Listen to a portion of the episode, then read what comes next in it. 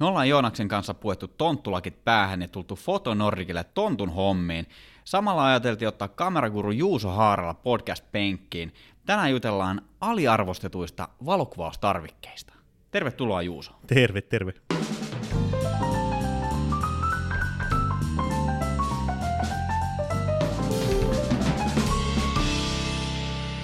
Tämäkin valokuvauspodcastin jakso on tuttuun tyyliin tehty yhteistyössä Fotonordikin kanssa, ja Fotonordik on just se palveleva kamerakauppa. No niin, aina ei pidä puhua ja keskittyä pelkkiin runkoihin ja objektiiveihin, koska valokuvaustarvikkeita on myös monia muita.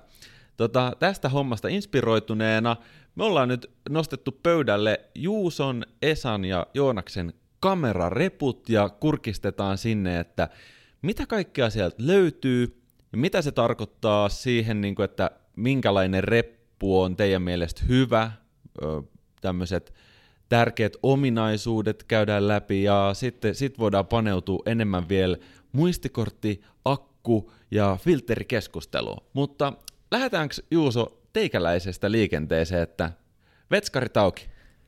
No katsotaanpa. Tämä on vähän tämmöinen niin kuin muuttuva kokonaisuus, mutta sanotaan, että pääpiirret erittäin pysyy kasassa aika lailla samanlaisella setupilla. Eli täältä löytyy nyt runkoa, aika selkeä homma, vaikka ei pitänytkään rungosta objektiivista paljon puhua, mutta runko, tarpeen mukaan sitten laajakulma, makro, pari kiintiää, teleobjektiivia, tämän tyyppistä juttua, että ne vähän vaihtelee, mutta joka tapauksessa yksi tai kaksi runkoa ja sitten siihen niin kuvauskeikan mukaan objektiivit.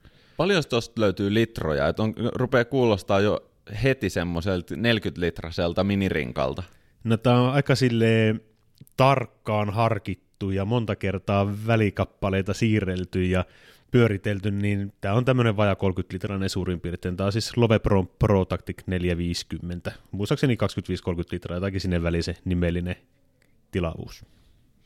Mitä muuta sun kameralaukusta löytyy ja mitä ominaisuuksia sä arvostat siinä? No muuta tätä löytyy parit pikku ledivaleot yleensä ottaen, sitten löytyy tota, tollanen pikku pöytäjalusta, siinä sitten on kännykälle pidikettä, voi tehdä somea nätisti ja ne ledeille sitten parit tämmöiset tota, jatkokappaleet, että ne saa siihen pikkujalustaa sitten kiinni. Eli semmoisen hyvin, vähän niin kuin selfie-tikku-tyyppisesti tai sitten se laittaa jotain pientä käsisalaamaa, jota yleensä löytyy yksi tai kaksi vielä. Mutta on tosi tosi täyteen ahettu, että mulla on kyllä ihan selkeästi tämmöinen repuun päivittämisen tarve nyt esillä. Siis tää, tää on itse asiassa tää on pohjaton tää sun reppu, että se 25-30 litraa, niin se, sehän oli valetta. Sä valehtelit meille silmät päästä sitä, että et, et, ei mihinkään reppuun mahu noin paljon kamaa, noin pienen tilaan. Mutta hei, pitää muistaa, että tota, tässä vaiheessa, mitä mä yleensä pidän tuossa sisällä, niin on kuitenkin edelleenkin Fujia, vaikka R5 ostamisesta tuossa aiemmin puhuttiinkin, niin ihan en raskinut vielä liipasinta laukasta. Fuji optiikalta vähän pienempiä, niin tota, no siinä mielessä mukavampia. Sitten siellä on tosiaan pari kiintiä polttovälistä optiikkaa, Filtruxin 5 ja Fujin 23 mm, niin ne ei paljon tilaa vie. Eli kuulostaa, että se on paljon, mutta oikeasti menee aika kompaktiin tilaan. Löytyykö sieltä jotain todella erikoisia asioita? No sitten tietenkin vähän tämmöistä puhistusvälineistöä, joka ei nyt niin erikoista ole. Sitten löytyy kaikenlaista runkotulppaa ja objektiivietutulppaa, joka edelleenkään ole kovin erikoista. Mutta sitten mulla löytyy ND-filttereistä löytyy ND 100 tonninen, joka on vähän erikoisempi.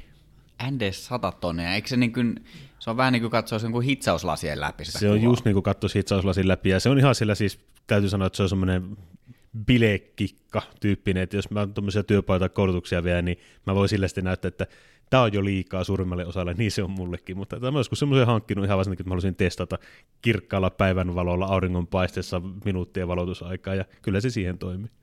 Ai, mutta tostahan tulee mageit kuvia. Teoriassa joo, mutta yleensä ottaen niin pitkä, valotu- niin pitkä valotuksia yleensä ottaen jaksa niin ruveta vääntämään. Kun se on vähän aina yritys ja ereys, niin pitää olla aikaa ja pitää olla vähän visiotakin kohdalla. Montaks akkuu sä joudut pitää repussa ja miten, miten sä hoidat tämän latauspuolen?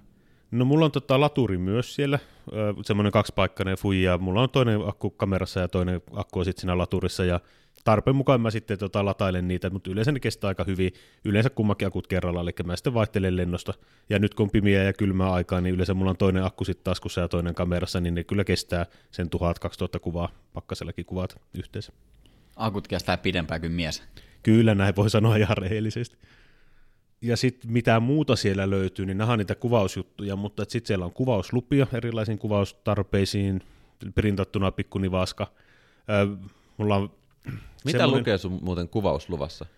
Nimi, henkilö, mikä kuvausjuttu, mihin tarkoitukseen, onko rajoituksia, voiko käyttää muuhun kuin siihen tiettyyn nimettyyn ja tämän tyyppisiä juttuja. Okei. Yhteystiedot tietenkin. Mielenkiintoista. Joo. Tietyt tota, asiakkaat niin tarvii kuvausluvaa, niin mä niitä varten pidän niitä sitten mukana, ja sitten ne toimii semmoisena pohjana myös niin kuin muihinkin tarpeisiin. Oikeastihan olisi kauhean fiksua, jos kuvaa varsinkin itselle tuntemattomia ihmisiä, niitä on tarkoitus käyttää kaupallisessa tarkoituksessa, niin kyllä ne kuvausluvat kannattaisi olla muutenkin kuin suullisesti hoidettuna. Joo, se ei nimittäin mun ja Joonaksen repusta löydy, että tuon voi niin ehdottomasti alleviivata aliarvostetuiksi valokuvaustarvikkeiksi. Kyllä, kyllä. Ja sitten sieltä löytyy tota, pääsärkylääkettä, joka on hyvin, hyvin tärkeä, jos sattuu tota, olemaan. Aika monesti on jotain pientä energialähettä saattaa olla mukana kanssa joku, joku patukka siellä. Ja sitten, koska mä kerran on tehnyt sen virheen, että mä menin maneesiin kuvaamaan, ja mä vähän unohdin, että mä allerginen hevosille, ja silloin ei ollut allergialääkkeitä mukana, niin nyt on aina allergialääkkeet mukana repussakin. Okei Juuso, mitä sä arvostat eniten sun kamerarepussa, ja mitä sä siinä inhoat? Mitä sä haluaisit muuttaa? Se oli aika pitkällinen semmoinen harkinnan tulos, että mä päädyin just tuohon Protaktikkiin mä halusin muuttaa sen, että se saisi olla vielä isompi, niin kuin kuulitte, niin tavaraa aika paljon, ja mä joudun vähän hankalasti ne pakkaamaan monesti. Että aika usein se on niin, että mulla kamera sitten roikkuu olalla, ja kaikki muu sillä laukussa, että ne menee tasa yhdellä tavalla sinne sisään, eli se on niin kuljetuskäyttöä enemmän. Mm, sitten toinen homma, mikä tuossa nimenomaisessa on, niin siinä ei oikein ole semmoista hyvää niin kuin jalustalle olevaa tukea. Siinä on olemassa joo, mutta se voisi olla parempi. Se on vähän hankala semmoinen remmijärjestelmä juttu, niin ainakaan toi mun iso, iso tota, Trilleketingin Winstoni, niin se on vähän hankala sen kanssa kuljettaa. Ne on selkeitä, eli koko tarvitsisi lisää ja sitten tota, jalustalle paremmat kiinnikkeet. Mutta sitten taas toisaalta, mitä siinä on hyvää, niin se on hirveän mukava selkeä, se sopii mulle, se on ergonominen, se on hyvin pehmustettu, siinä, koska se on Pro Tactic, niin siinä on semmoisia remmejä ulkopuolella, johon pystyy laittamaan kaikkia lisäpussukkaa sun muuta tarpeen mukaan helposti kiinni. Eli se on tosi monikäyttöinen ja monipuolinen. Ja sitten mä pidän siitä, että se aukeaa selkäpuolelta kokonaisuudessa, eli siitä, kun se laskee johonkin tota, soraaseen tai likaaseen tai lumiseen tai räntäiseen maahan, niin se ei sitten se selkäpuoli, mikä tulee siis selkää vasten, niin se ei koskaan ole sitten likainen, koska niin tavaroihin mennään tavallaan sieltä takakautta sisällä. Tuo on, tuo on ihan järkeenkäyvä asia, ja sitten sama, jos on niin jossain tuolla reissaamassa, niin sitten välttyy myös taskuvarkaalta tai reppuvarkaalta, että sitä on va- vaikeampi mennä sinne käsiksi, jos se vetskari on siellä selän takana piilossa. Kyllä, kyllä. Ja sitten oikeastaan vähän enemmän voisi olla tilaa esimerkiksi läppärille, että vaikka mulla aika pieni toi mun reissuläppäri on, niin se saattaisi olla kyllä parempi, jos sinne mahtuisi tarpeen mukaan vähän isompikin kone. muistikorttien suhteen mä oon sitten semmoisen ratkaisun tehnyt, että mulla on semmoinen iskua ja vettä kestävä muistikorttikotelo, että ne pysyy sitten, kuvatut kortit pysyy suojassa siellä. Mutta tota, mitähän muuta? Reppu saisi olla myös sääsuojattu ilman sitä semmoista sää, Huppua. Äh, huppua erikseen, koska tuossa nimenomaan se huppu on se malli. Mä tykkäsin, että ne olisi kaikki ne vetoketjut jo valmiiksi vähän sääsuojattuja, niin se mm. olisi parempi. Jos sä nyt saisit valita, niin minkä repun sä ottaisit? Onko sulla joku valmiina kiikarissa? Tuota, tuota parikin vaihtoehtoa. Big Designilla on semmoinen iso reppu, 45 litrainen muistaakseni, joka pystyy semmoisilla moduuleilla rakentamaan minkälaiseksi haluaa. Se voisi olla kiva. Kitsolta löytyy kans semmoinen iso, jossa on sitten se yläosa on sellainen käärittävän, se voi jatkaa sitten vaikka tavaroita varten, niin kuin vaatteita ja tämmöisiä varten. Ja sitten tota, Tempan Axis 32 on semmoinen, mitä mä oon katsonut, joka on periaatteessa vähän niin kuin ehkä isoveli tai isosisko tuolle Love Prolle, että aika samanlaiset ominaiset, mutta vähän isompi vaan, että on mä niitä aika paljon sen miettinyt, ja kyllä se varmaan se päivityksen paikka reaalisesti tulee aika lähitulevaisuudessa se ehkä riittää sitä mun repuusta. Hei, piti sanoa, että on mulla semmoinen pikku letermäni siellä kanssa, että jos tarvii jotain katkoa tai vähän fiksailla, niin sitä varten myös. Mutta tota, mitä teidän repuusta, mitä repuita ylipäätään käytätte? Haluatko Joonas aloittaa? Mä voin ottaa. Mä otan tämän tota, suoraan kultamitalin tästä reppukisassa, koska mun reppuu parempaa reppua ei ole. Oho. Tämä on suunniteltu niin seikkailuihin kuin kuvailuihin. Tämän nimi on Lowe Pro Whistler – tämmöinen 35 litraa ehkä tai jotain, mitähän se sitten on. Se on siis täysin säänkestävä. Ja mitä mä arvostan tässä repussa on, että siihen saa kiinni kolmialat sivuille remmeillä tai vaikka laskettelusukset tai lumilaudan tai ihan mitä vaan. Ja sitten se on myös sellainen niin kuin hieman ö, laajeneva reppu, että siitä kun avaat tietyt vetskarit, niin sä saat sinne lisää tota, tilaa. Okei, mitä mulla tyypillisesti löytyy repusta? Canon R5, 1535 mm linssi, siinä on kaikki mitä tulee linssiä runkoon. Sen jälkeen puhutaan kolmesta akusta, varavirta lähteestä, jolla mä voin ladata suoraan tota r niin että mä vaan kytken sen siihen kiinni, ja sitten haikin aikana tota, kamera latautuu. Ää, tyypillisesti mulla on repussa myös läppäri, paitsi silloin kun mä oon siellä retkellä. Tässä on ihan hyvä läppärin mentävä kolo. Tota, siellä rungon vieressä mulla on myös drone, dronen ohjain ja dronen akut. Ja mulla ei ole yhtä hyvin ehkä sommiteltu ja suunniteltu tota, tilan käyttöön niin kuin Juusolla on, että mä, mä oon ehkä semmoinen heitä kammat sisään ja let's mennään. Ja monesti käy oikeasti niin, että, että tietää etukäteen, että drone ei tarvii, niin mä korvaankin sen dronen aukon vaikka kevyt untuva takilla. Ylätaskusta multa löytyy yllättäen tota, hammasharja, hammastahna ja deodorantti. Ne on kulkenut mulla siellä messissä aina omassa pussissaan. Ihan vaan sen takia, että ikinä ei välttämättä tiedä milloin niitä tarvii, niin sitten ne on olemassa ja lähellä. Ja jos mä oon jossain, niin todennäköistä on, että kamerareppukin on jossain. Paitsi itse asiassa tänään se onkin tuolla meidän Airbnbssä nyt, kun tästä asiasta puhutaan, mutta onneksi nämä asiat muistaa. Mun lemppari-ominaisuus tässä Whistlerissä on todellakin tämä selän puolelta avattava, että se aukeaa kokonaan sieltä selän puolelta, ja sitten siitä saa nopeasti käännettyä kaikki kamat ympäri. Sitten on erittäin hyvä tota, lantiovyö, että kun sinne rupeaa tulee painoa, sanotaan, että on kolme litraa vettä, on kolmialat ja kaikki kamerakamat, niin siitä tulee yllättävän painava, erityisesti kun lähtee haikki hommiin, niin tämmöinen tukeva lannevyö niin auttaa ihan niin kuin rinkkahenkisesti siinä kantamisprosessissa. Mitä mä inhoon tässä repussa on itse asiassa tuossa läpässä, joka aukeaa siinä selkäpuolella, niin siinä on näitä vetskaritaskuja, jotenkin ne on, ne on mulle liian helppoja, joten mulla on tapana vaan heittää asiat sinne, niin kuin mä huomasin, ja älkää tehkö tätä virhettä. Mä huomasin, että mä olin pitkään heittänyt vaan mun kaksi SDtä aina niin kuin sinne, sinne sekaan, ja sitten siellä sattuu olemaan kaiken maailman kiristysruuveja ja kaiken maailman öö, pleittejä, niin siis viikko sitten mä huomasin, että mulla oli 64 giganen ja 256 giganen SD-kortti hajonnut siellä kaiken muun roinnan seassa. Luojan kiitos, niillä ei ollut mitään olennaista ja kaikki kuvat oli siirretty jo kovalevylle ja niistä oli backupit. Mutta tästä nyt otettiin opiksi ja tulevaisuudessa mä en todellakaan aio riskeeraa mun SD-kortteja minkään muun tavaran sekaan. Mun mielestä jos sulle voisi sopia, niin kyllä mä otan Juusolta tämän myyjän roolin pois, mutta sä oot kalamies. Juu. Ja sulle vieheet on tuttuja. Niin se, sellainen saman tyylinen sellainen, kun vieheille on oma sellainen kotelo, niin sama mikä Juusolla on niin sellainen iskun ja veden ja kaiken kestävä sellainen muistikorttitasku. Toi on varmaan hyvä, mutta mä oon vähän liian höveli ja tus, tuskin niin kuin muistaisin sit käyttää sitä, että se kotelo todennäköisesti löytyisi kotoota. Tähän pitää siis keksiä joku solidi ratkaisu, ja tällä hetkellä mun paras go-to-ratkaisu on itse asiassa se, että nämä mun kaksi muistikorttia, eli CF Express 256 gigaa ja sitten SD 256 gigaa, ne pysyy siellä rungossa – koska... on sen verran tallennustilaa siellä, että sun ei tarvi ottaa niitä pois sieltä, paitsi silloin, kun sä siirrät kuvia. Ei, vaan mä siirrän suoraan rungosta koneelle. Mm, se on toinen vaihtoehto. Jep, ja sen takia mä oon nyt niinku henkisesti ehkä vähän silleen kevyemmin ajattelen tätä mun mennyttä insidenttiä. Mites Esa, minkälainen on sun kamerareppu? Totta noin.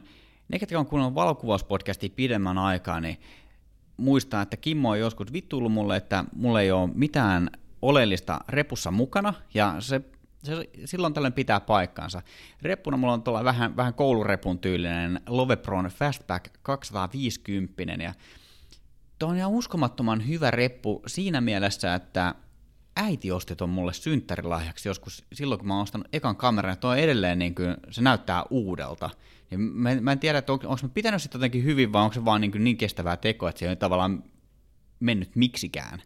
Tota, tuo on sellainen kaksiosainen reppu, ja oikeastaan tuo alaosassa mulla on yleensä runko ja kaksi linssiä, tai yksi linssi, vähän ti- tilanteesta riippuen, käyttötarkoituksesta riippuen. Ja jos tarvitset enemmän tot lasia, niin sitten runko on yleensä tuo yläosassa, mutta yleensä mä pyhitän sen yläosan, että jos mä lähden johonkin reissuun, niin sitten mulla on siellä henkilökohtaiset kamaa, että siellä on se Joonaksen mainitsema ham, hammasharja ja deodorantti mukana, ja sitten löytyy myös, uskokaa tai älkää, niin mulla on myös Letterman siellä omassa pienessä lossissaan. Pari ylimääräistä muistikorttia löytyy, muistikortti taskuista. Tuossa repussa on sellaiset, että tuossa on sinne mahtuu tuosta SD-kortit ihan heilahtamalla sisään, niin mulla on siellä omissa koteloissaan, omissa lokeroissaan pari ylimääräistä muistikorttia, sitten mut löytyy varaakku. Ja tota, oikeastaan mitä muuta. No sitten mulla on mukana Juuson mainitsemat linssinpuhdistustarvikkeet, tai oikeastaan sellainen linssipumppu. Onko se linssipumppu? No semmoinen puhdistuspumppusysteemi joo, tai tornado, tai millä nimeltä nyt kutsutaan. Puhdistuspumppu kuulostaa hyvältä. Men, mennään sillä. Eli tota, jos linssissä on vähän jotain roskia, niin sillä pystyy puhaltelemaan siihen niin, että sun ei tarvitse itse sylkeä siihen samalla, kun sä puhaltelet siihen, niin tuo on huomattavasti turvallisempi vaihtoehto. Ja sitten mä oon kokenut ton ihan hyödyllisenä myös silloin, jos on ollut tähtikuvausreissuilla ja linssi alkaa mennä huuruun, niin kun sillä linssipumpulla puhaltelee vähän siihen linssille, niin se vie sen huurustumisen pois. Toki se ei ole kovin pitkäaikainen ratkaisu, että mennään 5-10 minuuttia eteenpäin, niin se on jälleen yhtä huurussa, että mulle voisi olla hyvä olla saa linssin lämmitin noille astrokuvausreissuille. Mutta siinä lyhykäisyydessä, mitä mun kamerarepusta löytyy, että aika, aika askeettisella linjalla mennään, että jos miettii Joonas vanha partiolainen, niin siellä on jos kaiken näköistä tavaraa ja Juusosta puhumattakaan, että siellä on niin allergialääkkeestä niin alkaen kaikki ja vähän, vähän ylimääräistäkin, niin tota, täytyy sanoa, että aika ohkaisella linjalla tässä mennään. Että mä nyt on ehkä muutenkin luonteeltani sellainen, että, että mennään vähän niin fiiliksen mukaan ja tolleen, että jos jotain puuttuu, niin sit sitä ei ole. Mä hyväksyn asian.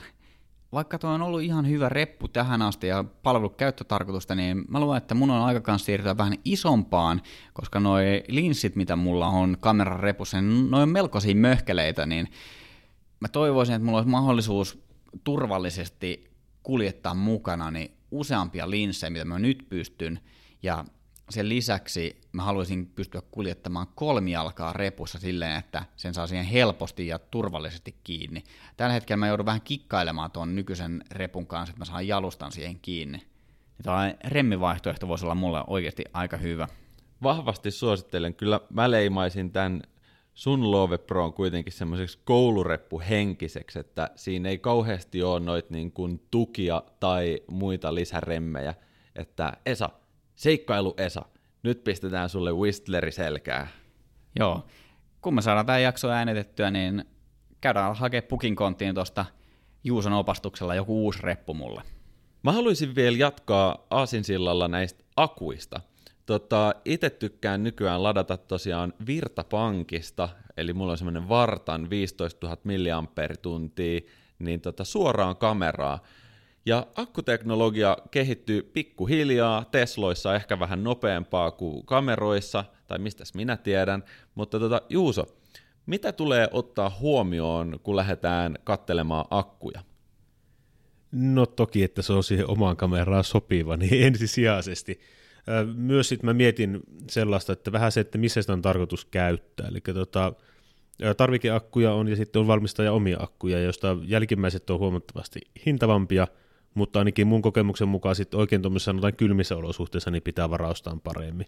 Ja sitten taas, jos tarvikeakkuja ajatellaan, kuvaat pääsääntöisesti plussakeleillä ja vaihdat akkua kohtuu usein ja näin päin pois ja mietitään sitä hintaa, niin mulla on siis, myönnetään, että mun aiemmassa Nikonin setissä, niin mulla oli pelkkiä tarvikeakkuja.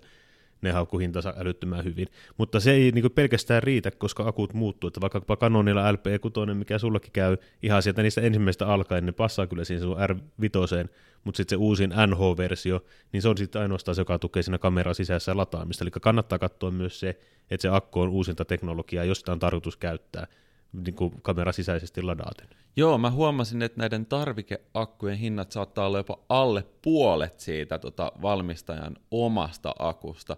Mitenköhän toi menee tuolla valmistuspuolella? Onko noihin jotain patentteja, että joku toinen firma joutuu ostamaan oikeudet tuottaakseen niitä tarvikeakkuja ja sitten ne maksaa vähän provikkaa joka, jokaisesta, vai onko nämä niinku ihan vapaa, vapaat markkinat, kuka tahansa saisi pistää tarvikeakkufirman pystyä tehdä mitä tahansa akkuja? Kyllä mä luulen, että se aika vapaata riistaa on. Se, mitä valmistajat niin tekee kyllä, on se, että ne tälle ohjelmallisesti akuthan voi olla, ja esimerkiksi niin dronejen kohdalla nehän on älyakkuja, niissä on jonkin sortin tietoisuutta sisällä, niin akuissa voi olla myös sillä lailla sellaisia, että kamera voi tunnistaa, milloin se ei ole sit valmistajan itsensä tekemä akku. Käytännössähän sillä ei ole siis mitään merkitystä, sitä vaan voi tulla joku tämmöinen error-viesti, ja sitten se yrittää ohjata siihen, että käyttäisit alkuperäistä akkua, mutta että se nyt on vaan semmoinen niin kuin tapa, millä yritetään ohjata kuluttajia. Mutta se mikä sitten niissä on, niin kapasiteetti voi olla tämmöisissä niin valmistajissa parempi, ja ne voi olla ehkä paremmin jossain määrin optimoituja. Ja sitten toki kennoteknologiaa, niin kyllähän niillä tuotantolinjoilla, mistä ne tulee tuolla varmaan aika samoilta alueilta, luultavasti kaikki maailman akut suurin piirtein, niin kyllähän niissä on tavallaan eri tasoisia, eli esimerkiksi mitä me käytetään tarvikeakkuina, niin ne on semmoisesta paikasta, jossa ne käyttää hyvän tasoisia kennoja, eli niissä on se tuotteiden tarkastus ja valvonta paljon paremmalla asteella kuin sitten joku ihan mahdollisimman halvat, mitä kuka taas periaatteessa voi tehdä. Miten se onko tuossa vaarana se, että kamera syttyy vaikka palaamaan tai menee oikosulku, jos käyttää jotain halpisakkuja? On se äärimmäisen epätodennäköistä kyllä. Että tota, en muista, että olisin kuullut yhtään tarinaa siitä, että kamera on syttynyt palaamaan, mutta epäilemättä niinkin on tapahtunut, mutta on sitten johtunut vaikka liian kummasta lämpötilasta, että on tykitelty 8K-video tai jossain tota, safarilla tai tämmöistä, niin siihen ei osaa sitten ottaa sen kummemmin kantaa. Mun elämä muuttui täysin, kun mä löysin tämän USB-C-latausvaihtoehdon. Ja tämä oma akku, eli Canon LP 6NH vai E6NH on nimenomaan sellainen, että se saa pysyä siellä kameran sisällä ja siihen vaan tota, tökätään piuha kiinni. Sitten mulla on se vartan virtapankki ja nyt mä haluan esittää tästä tällaisen niin kuin pienen vertailun, että kun tällä hetkellä googlaa vartan varavirtaa, niin tuollainen 20 000 mAh kustantaa jotain ö, 50 hujakoilla, ja sitten tämä oma Canonin akku, tämä on sellainen 2000 mAh ja tämä maksaa yli 100 euroa. Ja nyt voidaan miettiä, että, että jos saa niin kuin kymmenen kertaa ladattu yhdellä vartan tota, virtapankilla tämän Canonin akun, niin kyllä se vaan kannattaa hommata se niin kuin paras mahdollinen akku sinne kameran sisään ja sitten stydi varavirta lähde siihen viereen. Ja silloin kun ei kuvaa, niin sitten siinä on se USB-C-johto, joka pitää huolen, että lataus on käynnissä. Joo, Eikö ole nerokasta? Tuo on mun mielestä oikein hyvä Neron leimaus, että säkin teet kuitenkin pitkiä reissuja, niin se, että kannatko sä ylimääräisiä akkuja siellä mukana vai metkö sä sillä yhdellä akulla, mitä sä pystyt lataamaan suoraan. Ja se, että vaikka se yksi akku maksaa enemmän, niin kyllä se tulee silti halvemmaksi käyttää sitä ja ladata sitä suoraan siinä kameran sisällä, että sulla olisi repullinen niin takkujen mukana. Jep, ja sitten täällä, kuitenkin täällä varavirtalähteellä on helppo ladata myös otsalamppu ja kännykkä, koska niitä tulee yhtä lailla käytettyä siellä reissun päällä.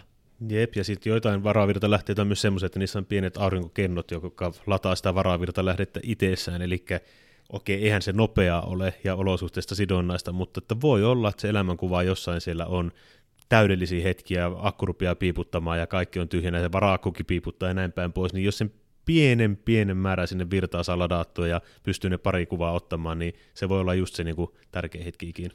Viekö muuten kameralla kuvatessa enemmän virtaa, jos käyttää sitä silent mode tai siis pelkkää elektronista suljinta? Vai onko sillä mitään väliä, että käyttääkö sitä niin kuin fyysistä suljinta siinä? Kyllä se kaikista tärkeä asia on siinä, että kuinka paljon käyttää näyttöä. Jos kuvaa paljon takanäytöltä ja katselee niitä kuvia paljon siinä, niin se on niin kuin se virtasyöppö juttu Joo. Eli jos käyttää sitä elektronista tai perinteisessä kamerassa sitten peili, peilin kautta kattelee, niin se säästää sitä akkua aika paljon. Että esimerkiksi mulla on previikka otettu pois päältä, ei mulla koskaan kuvattu näkyviä automaattisesti, että mitä mä oon kuvannut. Mä tarpeen mukaan tsekkaa sitten, jos tarvii aika harvoin niitä kuvatessa kattelee ollenkaan. No ammattilaisen puhetta, jos ei tarvitse katella, mitä on tullut kuvattua, että tota, tietää, luottaa omaan näkemyksiä käsiin. Juus on ammattimies, hän tietää mitä hän tekee. No hei, nyt kun puhutaan näistä kaiken maailman pikkukilkkeistä, että mitä me voitaisiin sinne kamerareppuun, tai ehkä jopa kamerareppukin hankkia täältä Fotonordikilta, niin ihan muistutuksena sellainen juttu vielä, että koodilla valokuvauspodcast sä saat vuoden loppuun asti ilmaiset toimitukset kaikkiin tilauksiin. No, mennäpä eteenpäin. Shiftataan vielä tonne muistikorttipuolelle, koska se on hot topic. Mä oon tehnyt ö, itse asiassa Kingstoninkin aikoinaan jotain yhteistyötä SD-korttien osalta, ja mä en ole aina ollut ihan varma, että kuinka luotettavia ne on, mutta silloin kun mä kävin tota Fotonordikilta ostaa tämän r Femman, niin Juuso, sä aika hyvin kerroit mulle eroja noista korttien luku- ja kirjoitusnopeuksista, ja me vertailtiin hintoja ja eri malleja, niin mitä, mitä tulee ottaa huomioon, kun mennään muistikorttikaupoille? No toki se, että kuinka nopeaa korttia tarvitaan ja kuinka nopeaa korttia se kamera tukee. Eli aika moni nykyään, jos on SD-kortti, niin tukee UHS 2, joka on nopeampi standardi siinä. Ja sitä tarvitaan, jos kuvataan tosi paljon esimerkiksi sarjakuvia, niin se paljon nopeampaa sitä bufferista sit kirjoittaa sinne muistikortille sitä dataa, ja se tarkoittaa sitä, että pystytään kuvaamaan pitempiä sarjoja.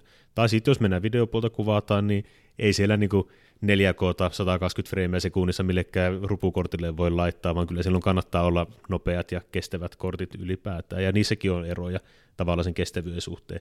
Siis ne standardit nykyään on CF Expressia, jossain määrin X6, tietenkin SD-kortit on kaikille tuttuja ja Combat Flashejakin joissakin vielä, niin tota, myös sitten sen mukaan, että tota, mikä tilaa tarve on ja tosiaan sen nopeuden mukaan.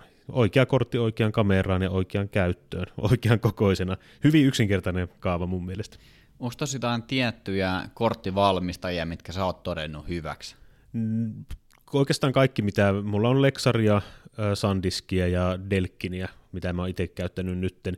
Ja niissä varsinkin monessa on eri portaita, että Sandiskita löytyy ultrasarja, joka on niissä kaikista niin kuin perinteisiä hitaampia, jotka on hirveän hyviä vaikka tuommoisiin ääninauhureihin, koska siellä ei tarvita nopeampaa.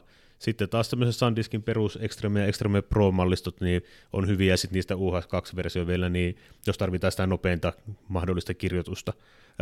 Tällä hetkellä mulla on tosiaan Delkinin Power-kortit, jotka on testien mukaan älyttömän nopeita nimenomaan Fuji XT4, ja se on itse asiassa hyvä kikka itselle kattua, että tota, kirjoittaa yksinkertaisesti, että best memory card for sit se sun oma kameramalli, niin joku on sen testannut, että mikä lukee ja kirjoittaa nopeimmiten.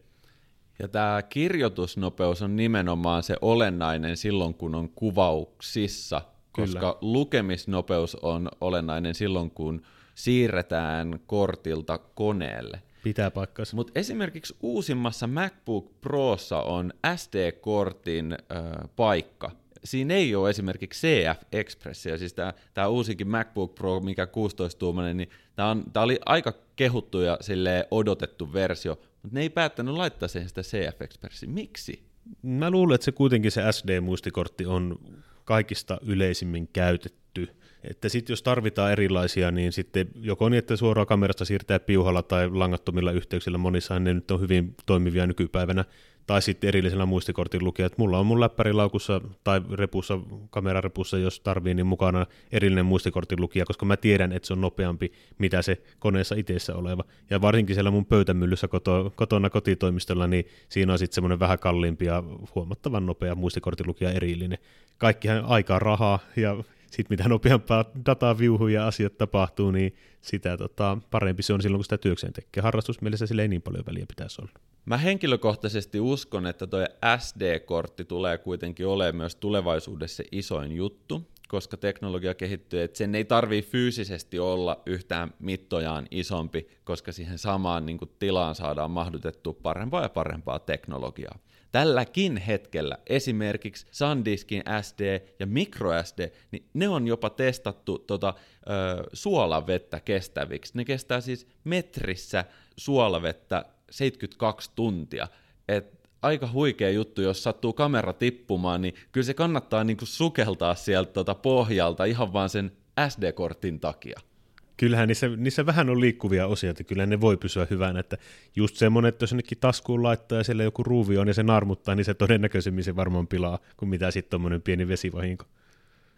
Mites Juuso, yksi aliarvostettu ja monesti semmoinen sivujäänyt puheenaihe kuin filterit. Niitä on erilaisia, eri mallisia, eri kokoisia ja sitten tuntuu jotenkin siltä, että vaan niin kuin kaikista parhaat ammattilaiset osaa käyttää niitä ja muistaa käyttää niitä. Ehkä se vähän näin on. Filterit lähtee ihan tämmöistä suojafiltereistä alkaen, eli tota protektoreista, joka on siis hyvin, hyvin halpa lainausmerkissä henkivakuutus objektiiville. Kyllä se on vähemmän tympäsi, jos muutaman kympin tota, lasi menee rikki, kun se etä, etu tota, elementti narmuttuu sillä lailla, että se rupeaa tekemään kuvaa jälkiä. Eli se on niinku selkeä semmoinen, mikä kannattaa mun mielestä olla. Joo, mä sanoisin, että toi on myös vakiovaruste, mikä pitää muistaa. Ja se kannattaa ostaa siihen objektiiviin siellä kaupassa suoraan, laittaa se kiinni ja unohtaa, että se on siinä. Kyllä, kyllä. Ja sitten kun mietitään, monesti niitä kysymyksiä tulee, että no miten mä saan otettua tietynlaisen kuvaa, jos on vaikka vesivirtaa tai jos kuvataan videota, niin mikä olisi semmoinen kätevä tapa, kun valotusolosuhteet muuttuu nopeasti, niin sitten tietenkin ND-filtreitä tai sitten tuommoista niin variable ND-filteriä, joka on nopea säätää, eli laitteet riittää hirveän pitkälle, mutta sitten näillä filtereiden ominaisuuksia voidaan parantaa, ja niiden käyttötarkoituksia voidaan niin monimuotoistaa. Eli se on ne kysymykset, mitkä se tulee, niin ne sitten kannattaa tulla esittämään vaikka meillä tiskille, ja sitten me voin kertoa, mitä just sä itse tarvit. Pakkohan niitä jo olla olemassa. Mitä sitten me ollaan Joonaksen kanssa puhuttu noista CPL-filttereistä joskus, niin eikö toi nyt pitäisi olla niin kuin jokaisen maisemakuvaajan repus että saadaan säädettyä sitten niitä heijastuksia, että jos me kuvataan päiväsaikaa, että on, on pilviä taustalla, niin saadaan sitten vaikka jostain järven pinnasta poistettua tai säädettyä niitä heijastuksia suuntaan tai toiseen. Eikö, eikö tämä nyt ole sellainen, joka niin on ihan ehdoton juttu maisemakuvailla? Mikä on CPL? Circular Polarizer pyöräpolarisaatio. No niin joo, siitähän me oltiinkin juteltu. Totta. Kato, mulle meni vaan tämä suomenkielinen versio tästä. Tota, mitä mieltä? Pyöräpolarisaatio, uhka vai mahdollisuus? Mahdollisuus, ehdottomasti, eikä pelkästään maisemakuvaille, sillä hän voi sitä taivaan sinisyyttä vähän tummentaa, koska se tiettyjä, tiettyjä tai no, niin kuin nimikin sanoo, se polarisoi. Toimii vähän samalla tavalla kuin vaikka polarisoivat aurinkolasit. Vähentää heijastuksia ja syventää sävyjä tietyllä tavalla käytettynä. Mutta se, mikä on mun mielestä siinä siistiä, niin mä vähemmän kuvaan maisemaa, mutta enemmän ihmiseen, niin esimerkiksi henkilö voi kuvata vaikka ulkoa sisälle niin, että ikkunan heijastuksia voidaan ainakin saada miedommiksi, jolloin se ihminen näkyy paremmin sitten siellä sisätiloissa. Ja siihen se on tosi, tosi hauska laite. Aivan. Siis niin, niin iso hehkulamppu sitten mun, mun pään päällä, kun sä sanoit näin. Niin, sitä voi tosissaan käyttää myös noin. Me itse asiassa tehtiin mun kaverin Daniel Taipaleen kanssa sellainen pikku testi ruska-aikaan. Oli tosi valosa päivä, ihan keskellä päivää, mutta aurinko tietenkin tulee jonkin verran 15 syksyllä, että se ei tullut suoraan, koht, suoraan ylhäältä alaspäin. Ja sitten Danskilla oli tämä pyöräpolarisaatiofiltteri. Otettiin yksi kuva, niin kuin ihan perusmaisemakuva, ö, olisiko ollut 45 asteen kulmaan siitä auringon paisteesta, ja sitten tehtiin se sama kuva tuolla filterillä, niin ne värit oli ihan tajunnan räjäyttäviä. Siis mä olin vaan, että mitä tässä tapahtuu? Oikeasti se näytti siltä, että oranssin määrä niin kuin satakertaistui. Ja siinä vaiheessa mä mietin, nyt, nyt pitää lähteä takaisin kaupoille, että mä tarvin ton. Toki Lightroomissa voi tiedätkö, niin kuin vääntää oranssit tappiin jälkikäteen, mutta toi oli niin kuin kuvaustilanteessa ihan mielettömän hieno ero. Joo, tämä, tämä reissu täällä komentokeskuksella tulee meille Joonas vielä kalliiksi. mutta tota, on, onko vielä jotain muuta, mitä ihmiset aliarvioi tarvitsevansa? Koska niin kaiken näköisestä pikkukilkkeestä, niin siitä on yllättävän paljon hyötyä. No on semmoisia asioita, että esimerkiksi vaikka jalustalla, jos on vaikka arkasvis yhteensopiva jalusta, joka on aika tyypillinen, niin kyllä niitä pleittää kannattaa se pari olla mukana, koska se on aika helposti hukkaan menevä juttu, että yksi ehkä vaikka niin kuin jonnekin laukun pohjalle tasku autoon vaikka sillä, että se on mukana, niin eipä ainakaan jää puuttumaan siitä. Akuista puhuttiin, mutta myös sit paristot. Jos salamat on vaikka sellaiset, jotka käyttää paristoa, niin totta kai niitä pitää olla ne AA-paristot vielä niin kuin yksi setti mukana. sellaisia varmuuden vuoksi, koska koskaan ei tiedä mitä tapahtuu. Sitten mä ajattelisin semmoisia niin käyttömukavuutta lisääviä ja ominaisuuksia parantavia juttuja, niin joku lankalaukasin langallinen tai sitten langaton juttu, niin olisi mun mielestä hirveän hyvä olla olemassa maisemakuvauksessa, tähtikuvauksessa ja tällaisissa. Toki nykyään voi monesti myös kännykällä ohjata, joka on ihan yhtä lailla toimiva ratkaisu, mutta se on kuitenkin virtaasidonnainen. Lankalaukasin fyysinen varsinkin piuhallinen, niin se ei virtaa tarvitse, se ohjaa sitä kameraa, kuvaa otetaan silloin kun otetaan, saahan pitkiä bulb-ajastuksia myös käyttöön. Ja, ja semmoinen, mitä mä monesti miettinyt ja itse vaikka myöhäisherännäisenäkin asiasuhteen niin hyvä hihna on ehkä tärkein asia hyvään repuun ohella, mitä voi olla. Että mä pitkään pitkään valmistajien omalla upeilla, jos Lukinnikon tai Olympus tai milloin mitäkin tässä vuosien varrella, niin aina käyttänyt sitä, ne on ollut aina vähän epämukavia. Ja nyt kun mä käytän tätä Peak Designia, eri ja hihnoja vähän eri käyttötarkoituksissa, niin jotenkin musta tuntuu, että kuvaaminenkin on mukavampaa. Ja ihan sen takia, että ne saa helposti myös pois tieltä. Joo, tuo on niin tuossa tähtikuvauksessa, mihin mä oon kiinnittänyt huomioon. Mullahan ei ole siis ollut hihnaa yli viiteen vuoteen kamerassa ollenkaan. Mutta sitten on ne tietyt tilanteet, missä mä oikeasti kaipaan sitä, että, että mulla, mulla ei ole mitään paikkaa, mihin mä lasken kameran. Et jos mä oon vaikka jossain kadulla tai jossain metsässä, niin en, en mä nyt viitti laskea sitä johonkin mustikkapensaaseen sitä kameraa. Et se olisi hyvä, että jos sen saisi johonkin roikkumaan, mutta sitten kun kuvaa paljon jalustalla, niin sitten sitä toivoo, että se, se hihna ei ole siinä tiellä. Niin onko tähän olemassa jotain niin hyvää ratkaisua silleen, että, että on just tosi, onko sulla niin vaihdettavia hihnoja? No ne on ne Big Design, mitä mä käytän, on tämmöinen leash, joka on ohuempi, ja sitten siellä on tota slide lite, niin ne on sillä että niissä on sellaiset ankkurit, jotka on kamerassa kiinni, niissä kohdissa, mihin hihna yleensä ottaen tulee, ja sitten ne hihnat on sillä pikaklipseillä niihin ankkureihin kiinnitetty, eli mä tarpeen mukaan voi vaihtaa joko niin, että mulla on pelkkä rannehihna, tai sitten mulla on semmoinen kaulahihna, tai sitten mulla ei ole hihnaa ollenkaan. Ja mulla itse asiassa on repuussa mukana, mitä mä aiemmin tuossa hoksannutkaan, niin tuolla yhden objektiivin alla, niin mulla on semmoinen rannehihna erikseen. Niin silloin kun mä kuvaan streettiä, niin mulla yleensä kamera roikkuu kädessä koko ajan. Mutta jos mulla on isompi kalusto mukana ja se kamera on sitten siinä niin olalla ja reppuselässä, niin sitten mulla on semmoinen perinteinen hihna. Tai no ei perinteinen, koska se on se peak design. Toi Peak Design on aika mielenkiintoinen merkki ja sieltä löytyy tosi innovatiivisia tuotteita. Esimerkiksi tämä repun olkaimeen kiinnitettävä klipsi, johon kameran saa niin kuin klikkaamalla kiinni. Että kameran pohjaan tulee pleitti, ja sitten siinä sun niin kuin sanotaan rintakehän yläosassa, semmoisessa kohdassa, mikä ei liikaa heilu, niin siinä on se tota vastakappale ja ei muuta kuin siihen suoraan kiinni ja sitten kun tulee kuvaushetki, niin ottaa siitä se irti. Ei tarvii meinaa ruveta availemaan sitä reppua ollenkaan. Toi on ollut todella suuressa suosiossa, erityisesti tuolla outdoor-puolella. Joo, tuo on varmaan.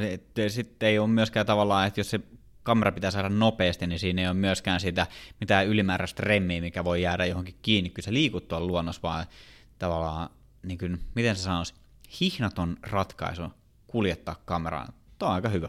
Kyllä, ja se on tosiaan, niin silloin kun lähdetään vaellushommille tai muuten, niin se on älyttömän suosittu. Ja tiedän, että joku, joka kiipeilee ja pitää kameraa kiipeilyssä mukana, niin nekin pitää ton tyyppistä, että joku pikkunätti pokkari tai sitten joku tuonne pikkujärkkäri, niin roikkuu koko ajan sinne, että päästä niitä makeita, makeita fiiliskuvia nappaamaan siellä kiipeilyohjeessa. Mahtavaa. Nyt rupeaa olemaan tota hyvä kattaus kaikenlaisia lisätarvikkeita tulossa meidänkin reppuihin. Kiitos Juuso Haaralla todella paljon, että pääsit meille avaamaan näitä asioita ja tästä kohti loppuvuotta. Kiitoksia ilolla avuksi. Tämäkin valokuvauspodcastin jakso on äänitetty yhteistyössä Fotonordicin kanssa – ja Fotonordic on just se palveleva kamerakauppa.